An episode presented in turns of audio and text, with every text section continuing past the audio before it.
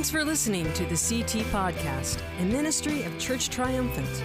Another opportunity for you to be equipped and encouraged to win, disciple, and send. For further information, go to www.churcht.org.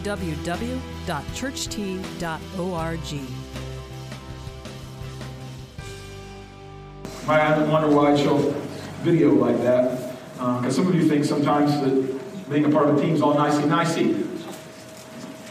But sometimes team members need a team member to get, to get in their grill. Then you get kind of intense. If you've got convictions about how things ought to be done, there ought to be that kind of thing. And we're looking at a piece of scripture that talks about that. We've been watching over the last several weeks of a team of people being put together to lead our country into a new time. I don't know if uh, talk about policies or anything like that right now. Just want to talk about, about, about leadership and, and, a transition and a, and a moment. And my, my, my, question is that team has been, been being assembled. I wonder how many of them are in it for the right reasons. I wonder if they're there to serve or they just want to ride the train. You know what I mean? I wonder, I think to myself, like, in four years or eight years, how many of them will still be playing? You know what I mean? I, want, I wonder, I, my, my, my, my heart is, I hope they'll serve each other well. I hope they'll serve us well. I really do hope they'll serve the person who's called them into action well. Because if that happens, it'll be good for all of us. But my question is, are they, are they, are, are, are there, are there, is there, is there selfish intent? Is there just hype and, and emotion around it, or is there something real, some, something substantive that would cause them to want to, to, to, to participate in the, the capacity they're, they're, they're choosing to participate? You see, we, as people of God, we're called to live in a, in, in a community and, and a commitment to God and to others on a mission. And that, that mission, that thing, this thing we're a part of, is bigger than any of us individually. In fact, it's bigger than, than us as this group here collectively. It's bigger than anything I can pitch to you. Any, any cliche or catchphrase, any, any slogan I can pitch. It's, it's bigger than that. And, and I wonder if, if, if, we're really in it the way he wants this. There's this, there's this one who's the one calling us, really. It's not me. There's this one who's calling us, and he's greater than all of us. He is good. Good. Oh, oh. And when the night is holding on, he's holding on even tighter. And he's the one calling us. And, and, and I wonder, a, he truly is, is like this equal opportunity employer. Like he'll just take anybody. He says, if you're weak and weary, come to me. He's not looking for he's not looking for the best or the most glorious. He's looking for the weak. He's looking for the weary. He's looking for those who don't think they can do it. He's looking for those kinds of people, and that's pretty amazing. He's looking for people to come together who would maybe under no other circumstances come together to work towards something. But he doesn't ask them just to work towards something. He asks them to do life together. People who wouldn't normally engage one another, who wouldn't want anything to do with one another. He's asking them to, to come not just to, to accomplish a task, he's saying get involved in each other's lives. I, I heard a, a, a, a, story the other day to, uh, of, of somebody here at the church who was going through a bad deal. They said this to me, Pastor Aaron, you keep saying this idea that circles are better than rows. And I'm finding out it's absolutely true. And I, my heart wanted to leap out of my chest as we talked on the phone. Because life isn't good, but God is. Life isn't going the way it's supposed to. But the people of God are being like Christ, and so they're being good. And somebody's life is being sustained and walking through the valley of the shadow of death and it's beautiful. And it's awesome. And That's what we're, we're called to be probably. See, we, we, not only that, we, we have some adversaries who would work hard at keeping us from that.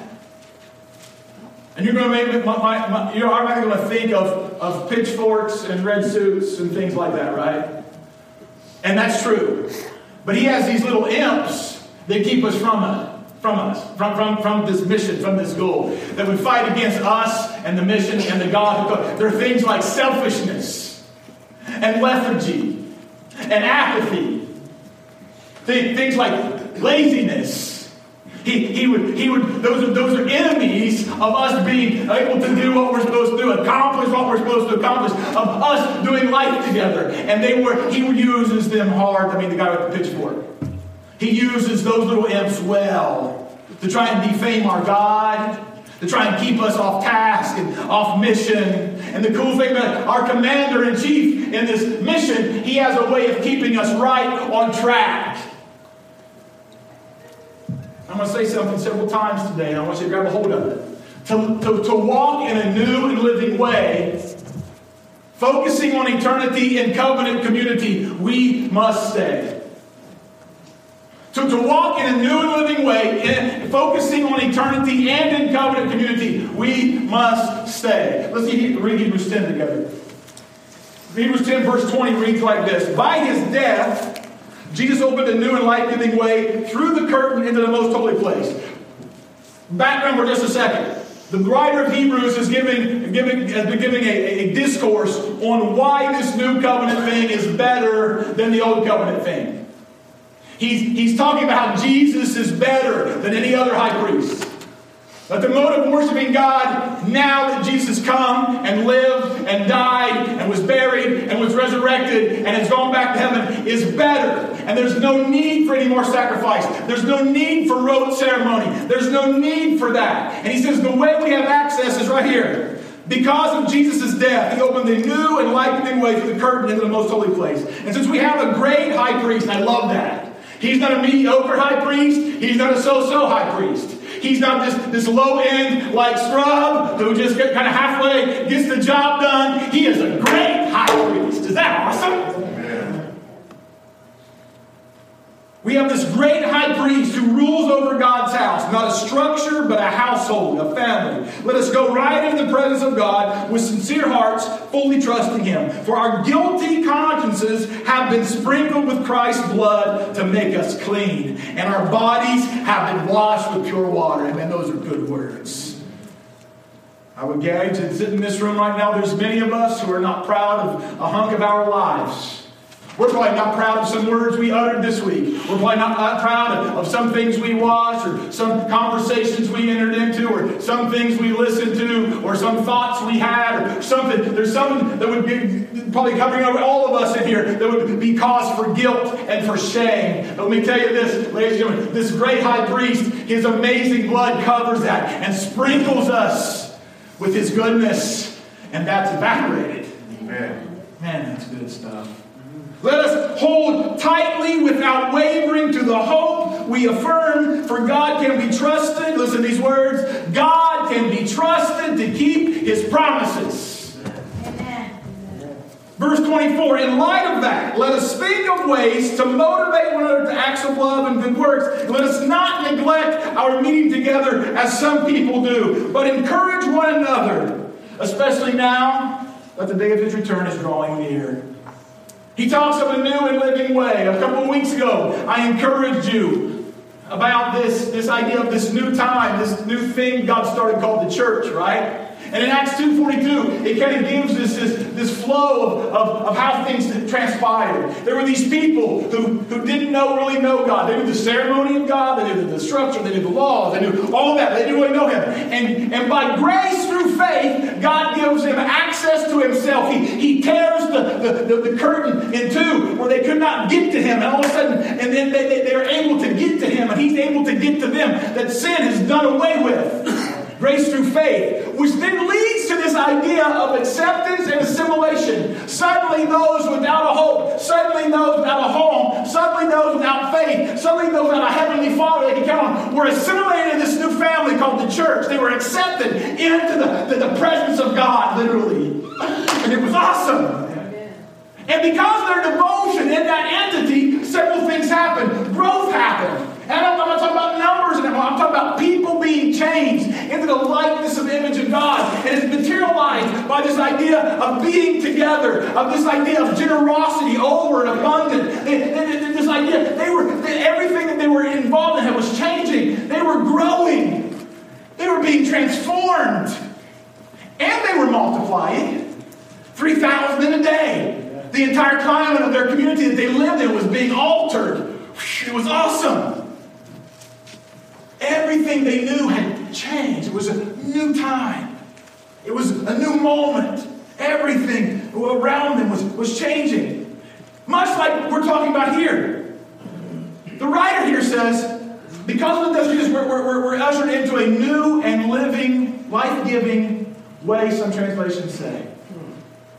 These three words here, new, life giving, and way, are very important words. The, the, the, New Testament was written in Greek. I know some of you aren't Greek scholars. I get that. I'm just going to explain to you so those of you who are can hang, hang with me. The, and I'll explain to you what these words mean. The first word, new, is the Greek word pro, prosphatos. Prosphatos. Check this out. It means freshly slain. As is Jesus is always thinking, he creates these paradoxes. This freshly slain, life giving way. And it means generally to be new. In general terms, it means to be new, fresh, right? But the idea is freshly slain. The word life giving is the Greek word zao, Z A O. It means to be alive, to be alive, but to be alive again. It has the idea of resurrection life attached to it. But it also has the idea of behavior and a pattern of living attached to it. Okay? The word way has to do with the word, has to do with a journey, even for an extended period of time. So literally, we can look at it this way. Literally, we are those who are freshly killed sacrifices. Yet living huh, in a particular way on a journey together.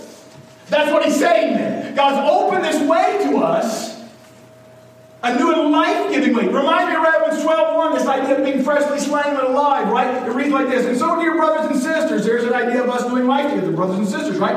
I plead with you to give your bodies to God because of all he has done for you. Let them be living and holy sacrifices. He's talking about the idea of Old Testament ceremony being done away with so New Testament life could happen. And he says the way you do that, they offered sacrifices once, once on a particular day to cover the sin. And what he's asking us to do now is to live daily as a sacrifice. A new, freshly slain thing, right? It reminds me of Paul. Paul says, I am crucified with Christ. Nevertheless, I live. Right? And so there's this idea that we, as this people, on this new thing, in this new time, we've got to put ourselves in a spot to live as freshly slain, life giving people. Is that crazy? On a journey for the long haul together. Brothers and sisters. He talks about this idea of it being in covenant. He talks about it. Did you, did you catch that back there? Look at these words.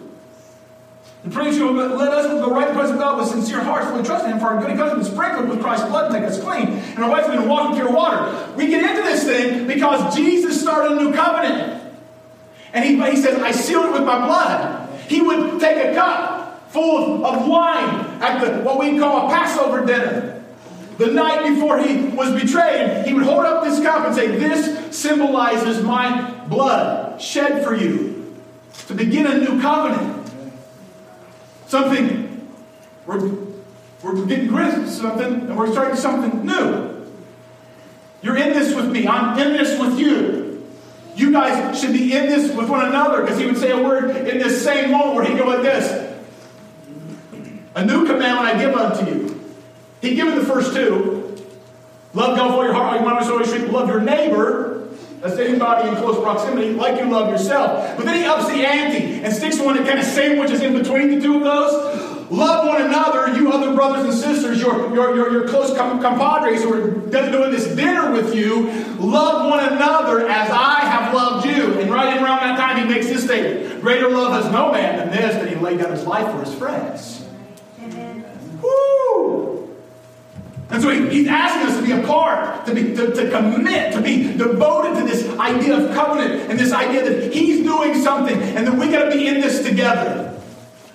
Up in the ante a little bit. But he also says it's going to be in community, that we can be woven together in the fabric of of Christ. He used the idea of, of, of, of, this household, God's house, God's family. Not a structure, a household, a family a getting together of people who've been adopted, Ephesians 1 would say, into, into a new family. And there's three things we as partakers in this covenant community have to be aware of that he tells us to do in this. The first word there is we should motivate one another. We're holding tight. How do we hold tightly to the, to the hope we affirm? By motivating one another. Now, here's this the, in several translations, the word there is provoke, which is a really great word. In its original language, the word that they translate motivate or provoke means this to stimulate, to instigate. One Bible translation uses the idea of two people so convicted about what they're about, they would literally bump heads together. Why would I show the Buffalo Bills locker room a minute ago? Because that fella is convinced that they're able to do something and he don't mind making no bones about it. Some of you think our encouragement of one another and our motivation has to be all nicey nicey. And because sometimes you feel your emotions getting up, you hold back. And because you think somebody else's emotions might get up, you hold back. The idea here in this word motivate is the idea of sharpening. Anybody ever sharpened anything? Anybody ever take, taken an axe and put it on a grinder? Anybody ever sharpened a knife? That's not a fun process. Sparks fly. Huh? Pieces fall off. Things get hot.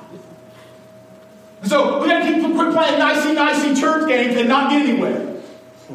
We got to want to be in each other's lives. We got to want to call each other on important things. We got to want to help each other get down the road to the point that we'll just go out if we have to. Not because we're angry and mean, because we love and we love deeply. We're holding dear to those things that that piece of video our kids are being digested for the next month. Or, we're going to love God with our heart. We're going to love one another like we love ourselves. We're going to love one another like Christ loved us. Jesus at times wouldn't make bones about things. Pete, he looked at Peter. One of his best news is he goes, "Get behind me, Satan." Uh-huh. If I said it to some of you, you'd leave and never come back. You don't have the heart of God. We, we don't digest that well when we're told those kinds of things. And, and the Proverbs 27, uh, 17 through 19 read like this Iron sharpens iron, and one man sharpens another. Look at these next words. Whoever tends a fig tree will eat its fruit, and he who guards his master will be honored. Verse 19 says, As in water, faith, as in water, faith reflects faith, so the heart of a man reflects the man. Here's the idea. These things come together. God's really concerned about us being in community together and us working to help each other to do two things have a right heart and bear good fruit. He's more concerned about your heart than your comfort. He wants more than anything for your heart to be right. And for your heart to be right, you're going to be approached about things your heart's corrupted with. You gotta, you gotta have that. He, he wants you to, to, to, grow, and He wants the fruit to be a part of your life to be long lasting. And honestly, most of the time in Scripture, fruit has to do with character. Yes. Not how many notches of self sharing the gospel on your belt. You know? Not how many ministries you've served in. Good, Aaron. Not, not, not, not how much you gave in a tithe or an offering, how many mission trips you've been on. It's about you growing to be like Christ. That's long and lasting fruit. Because in that long and lasting fruit, then there are mission trips. Then there is giving. Then there is opportunity to serve God. Then there are life changes. Then there are opportunities to serve God. Because you are what you say you are. And that's good stuff, man. Give me that kind of people, and I'll be in that all day long. I got a few friends sitting in here among you guys at, at times. Our wives have thought we'd never be friends again. Because we get each other's grill sometimes. We have at it, and we sort it out, then we hug and get on down the road. And it's a good thing because we need it. There have been times I've needed it, there have been times that they've needed it. And if we if we hold back, we're not loving each other like Christ loved us. So we're going to motivate one another. I spent a long time on that. Let's keep on. Next thing we got to do is assemble with one another. This has to do with this idea here. It has to do with the smaller gatherings too. We, we've got to be a part. We can't make excuses why we can't be a part of the knit fabric of the body of Christ. I'm too busy. I'm, I, I got things going on. You need the community of faith. You need to make space for it. This is in the scripture right here. These are not my words, these are his words. He said we should find more and more space to be together as we see the day of Jesus approaching. Amen. Man! I had somebody approach me. I told you guys last week that i have been asked to be a part of something and involving influence leadership in the, in the community. And, and I, the person who, one of the people who approached me about that said they're trying to get other Christians to step in and be a part. And they keep hearing the same thing over and over and over again. I don't have time. The funny part about it is this. They're the same people who grab the Chillicothe Gazette and complain about what's going on in our community and be aggravated but won't step up. so we're going to make time for what matters. We're going to make time. I don't have time. My first response, and this is when I was proposed, like, no, I don't have time. I, I, I. I'm like, I have that. I feel like God goes, and then I, I went, look, I went, I did Moses. You know Moses, stand the burning bush? Well, I'm slow of speech. I don't have this problem. I don't know how to do that. Da, da, da, and he stopped me real quick and went, Listen, dude, since when did your abilities and your inadequacies ever stop me from asking you to do something? That's right, Aaron. And I look back and go, Never.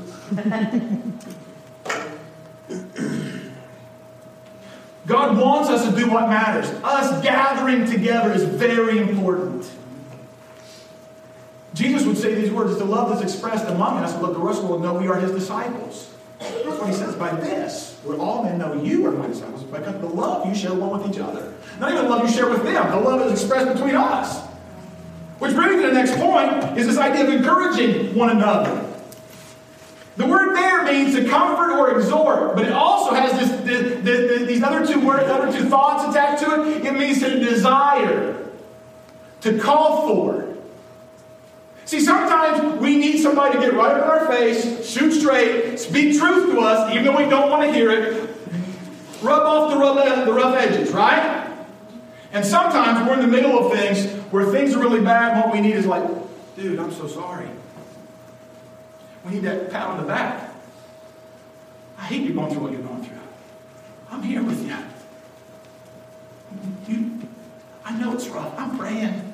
I don't know what else to say, but I want you to know God's, God's for you. He's not against you. And we bring comfort.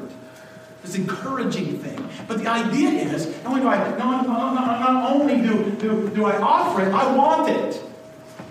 Not only do I want it, I want you in my life. I want to be assembling with the rest of the, the, body of Christ. I want to be in small group. I want you to be in small group with us. I want that. I, if I rewrite it, I, like, I, I want your life to be all it can be. That's what I would motivate you. But I also want to encourage you. This idea is I want, I want your presence in my life so we can both be what God wants. That's the idea. See, to, to, to live, to walk in a new and living way, we've got to be focusing on eternity in covenant community. We must stay. That's the only way we're going to get there. That's it. That, that, that, that's all. We got to stay focused on eternity, focused on spiritual things. See, the Bible would tell us we've not merely come to a, to a physical location. Okay? That's not what we've come here. You guys think of Church Triumphant as a white building with black shutters and a black roof. Maybe a parking lot that needs some work. Nice fireplace, walking in the door. Whatever. Mauve colored, whatever that color is. Pews. That's not Church Triumphant. That's the building Church Triumphant meets in. Okay? This is Church Triumphant. That's right. This is just a shadow. This is just a building. One day, the Bible says the elements will grow with fervent heat. This will be gone. But this will be beside the Savior in heaven. Amen. I mean, come on. Amen. Right? Hebrews 12, 18 reads like this You have not come to a physical mountain, a physical place, to a place of flaming fire and darkness and gloom and whirlwind like the Israelites did at Mount Sinai. Verse 22 goes on to say, No, you have come to Mount Zion, the city of the living God, the heavenly Jerusalem, and the countless thousands of angels. Right now, so far it sounds like a physical place, right? But listen to the rest of the terminology. The, the thousands of angels in joyful gathering. Verse 23, you have come to the assembly of God's firstborn children, whose names are written in heaven. You have come to God Himself who is the judge over all things. You have come to the spirits of the righteous ones in heaven who have now been made perfect. You have come to Jesus, the one who mediates the new covenant between God and people, and the sprinkled blood, which speaks of forgiveness instead of crying out for vengeance like the blood of Abel. You've come to a gathering of people, not a physical location. You've come to something spiritual, not temporal, not physical. You've come to a physical place to make sure that happens, but what goes on here is spiritual, it's eternal. We cannot have this place and still do a lot of this. We can be under a tree. We can be in a storefront. We can be in somebody's stinking garage. We can meet anywhere. And the things that go on that are of real substance would still go on.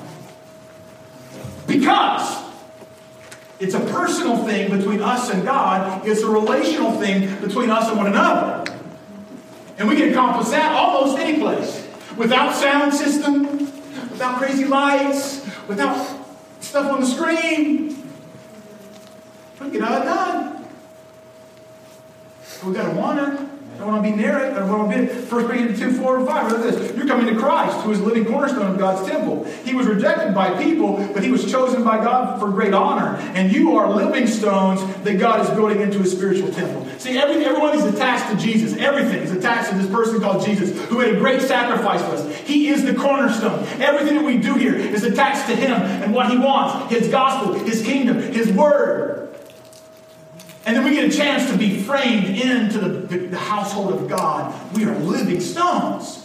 God's not building a physical structure. A lot of churches equate how productive they are by how many building programs they've got going on. God don't care about that.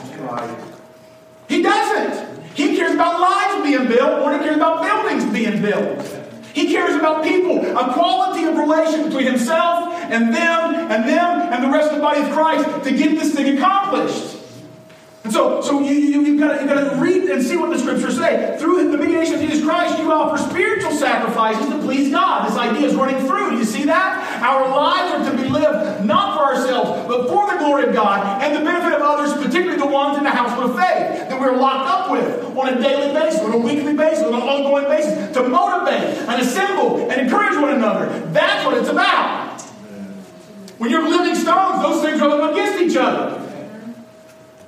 My brother-in-law Patrick's a construction guy. He's talking about dry stack stones. Am I right? These things just built one on top of each other. They have to touch one another and get close to one another, and for this thing to be built and interlocked the way it's supposed to be. I know a little bit about construction only because he teaches me some things every now and then. I know once you when, when, when all pieces are locked in, the building's not as not, not as strong as it should be. It's easier to push it down. You have to lock the whole thing together. If one of you chooses not to really lock in, all of a sudden that creates a weakness. Uh-huh. And the building can't stand under great duress if there's weakness somewhere. Am I right? Am I right? Well, ask the expert. So we're to be together. We're in this, this not merely physical place, we're in this spiritual congregation, together in covenant that involves our hearts, and our minds and is by the love and the blood of Jesus. That's it. Hebrews 10 14. For by that one offering, what offering? The offering of Jesus on the cross, he forever made perfect those who are being made holy. Did you catch that? There's a paradox. You've been made perfect, but you're in the process of being made holy. How many of y'all feel perfect right now? You know why you're not? Because you're in the process of being made holy. Positionally, you're made perfect. If you were standing before God, you asked him to confess sin, he's like, dude, you're in. You're like, man, I'm a messed up mess. He's like, I don't care the blood of Jesus. And you better come on in. You're, you're perfect. Yes. But you're being made holy as you walk this thing out. You're being made holy. You know why? Because you're, you're, you're locked up with the Word of God, you're locked up with the Holy Spirit, and you're locked up with the people sitting next to you. That's how you're being made holy. Okay? Let's keep reading.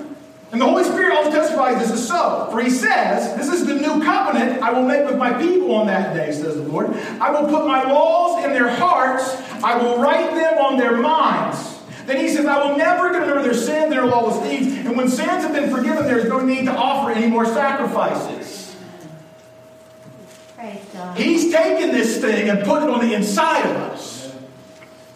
It has to do with our hearts. We want our hearts to be right. Now, our hearts get right, we keep ourselves in front of the Word of God. We keep ourselves knowing what we believe in, and we keep encouraging one another to, to, to, to, chase towards that, to strive towards that. That he would, he, would, he would put a passion in our heart to serve Him. He would put thoughts in our mind that renews us and transforms us, right?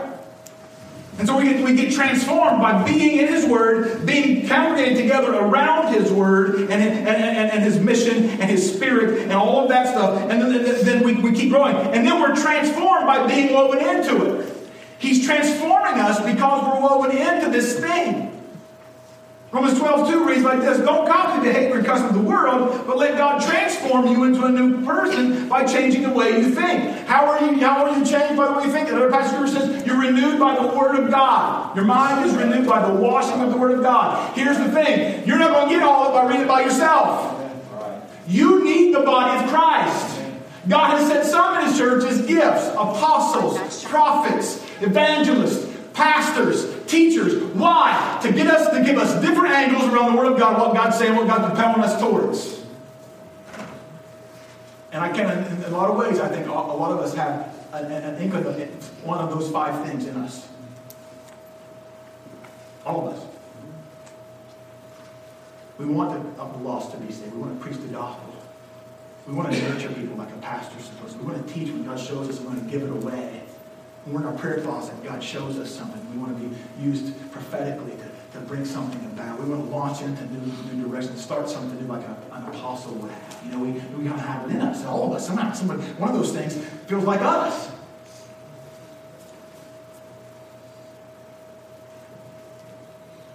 Funny thing about the rest of Romans 12, I read Romans 12, 1, 12, 2. Now, if you start 12, 3, he tells us what it looks like to be woven into the family of God. You take what you have and you give it to other people. Expressing genuine affection, you get go into verse 13. If you give, if you're a giver, give. If you're a leader, lead. If you're a, if you're if you speak, speak well. Mean, he goes through this whole list of just, just things uh, uh, uh, that we can do to benefit the body of Christ, to be locked in together. But it starts because we present ourselves living sacrifice. We don't do what we want anymore. We want to be a living sacrifice for Christ. We let our minds be renewed by the encouragement we receive by being together and in His Word. And then we give away what God's given us and it makes us tightly knit together. It's beautiful how To walk in a new and living way, focusing on eternity. In the covenant community, we all must stay. There's no such thing as a Lone Ranger Christian. I hear people tell me that all the time. You can't, you can't be a Lone Ranger and, uh, and comply with the Bible. It is impossible.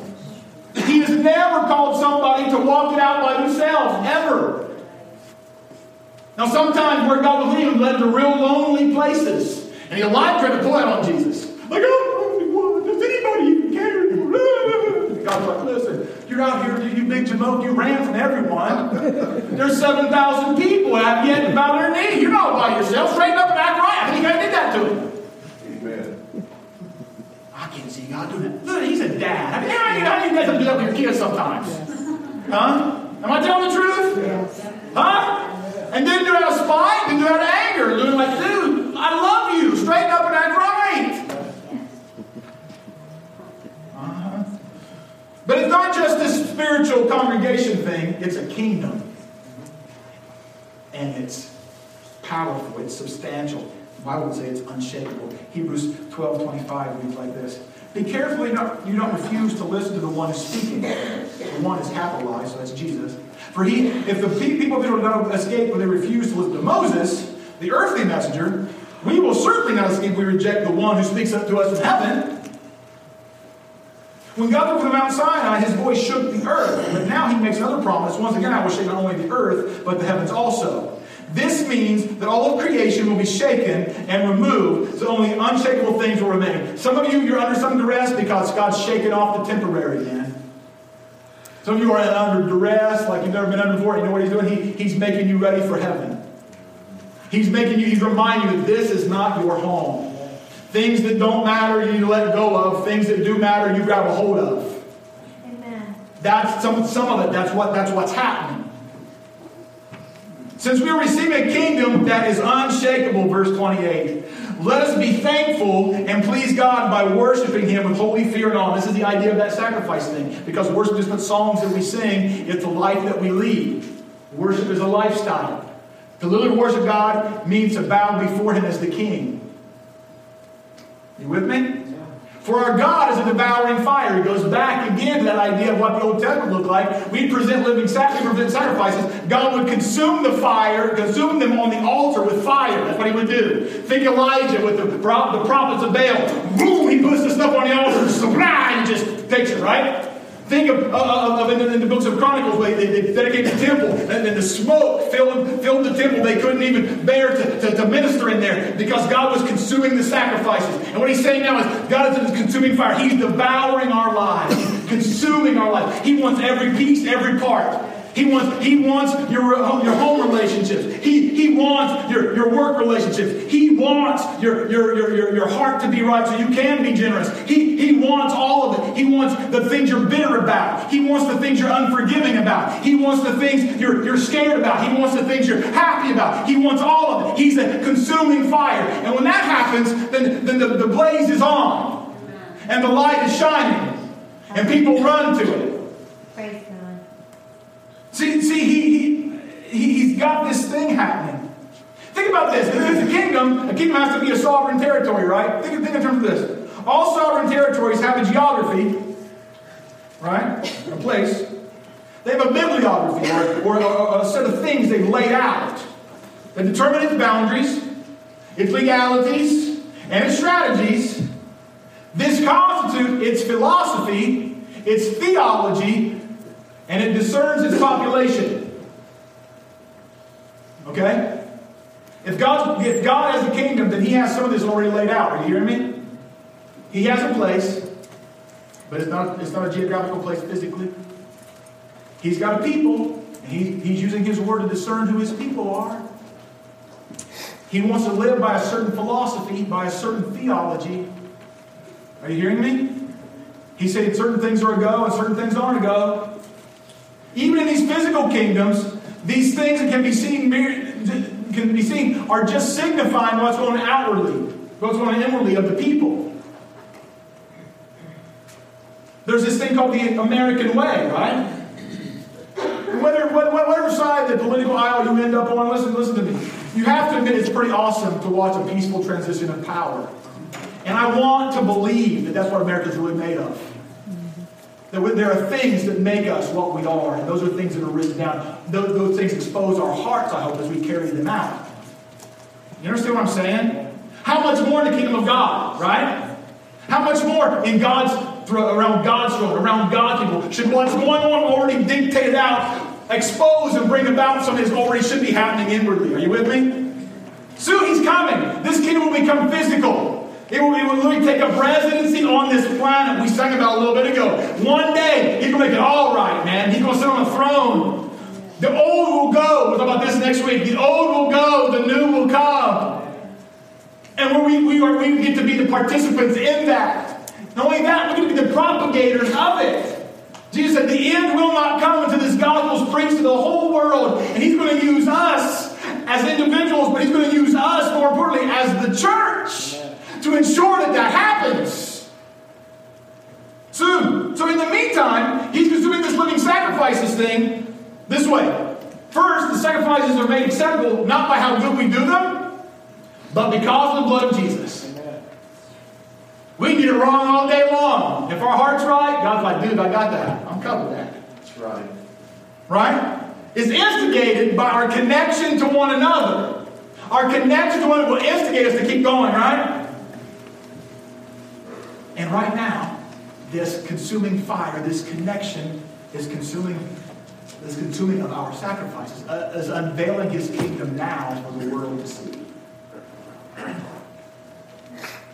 You catching that? He's coming soon, but his kingdom is on display right now. By how we conduct life, how we conduct how devoted committed are we to his mission, to his heart, to his people.